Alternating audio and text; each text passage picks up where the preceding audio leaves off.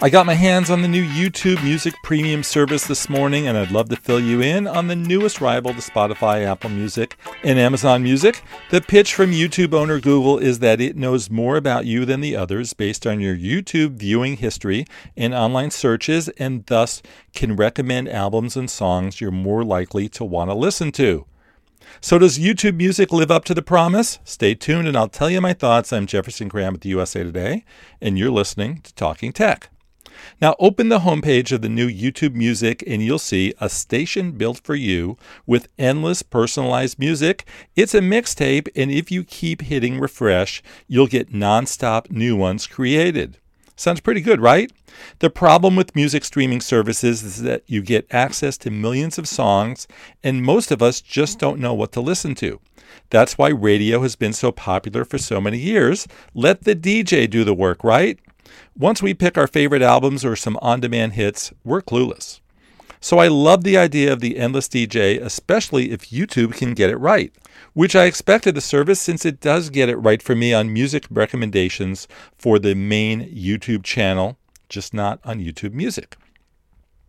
I made a specific song playlist on YouTube Main before checking out YouTube Music to give it some guidance with a mix of jazz, classical, reggae, pop, classic rock, solo fingerstyle guitar tracks, and some movie theme music.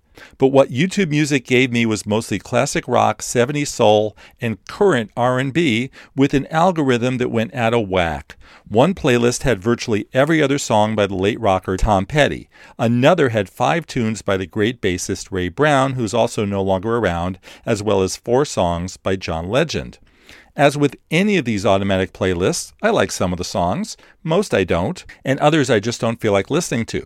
Now, I've always loved music on YouTube more than anywhere else because it has the best music collection, period. Beyond the hits, it also has remixes, TV appearances, live cuts, and direct uploads. If you're a hardcore music fan like me, YouTube is the place. So, bottom line, YouTube Music is clearly a work in progress, and perhaps as I continue teaching it what I like to listen to, it will start creating better playlists for me.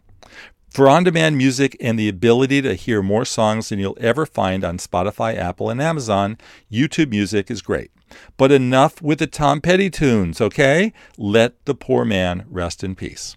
I'm Jefferson Graham with USA Today. You can find me on Twitter, where I'm at Jefferson Graham. Let me know what you think of the new YouTube music. Please subscribe to Talking Tech on Apple Podcasts and Stitcher. Please rate and review the show on Apple Podcasts, which helps more people find the show. And as always, thanks everyone for listening.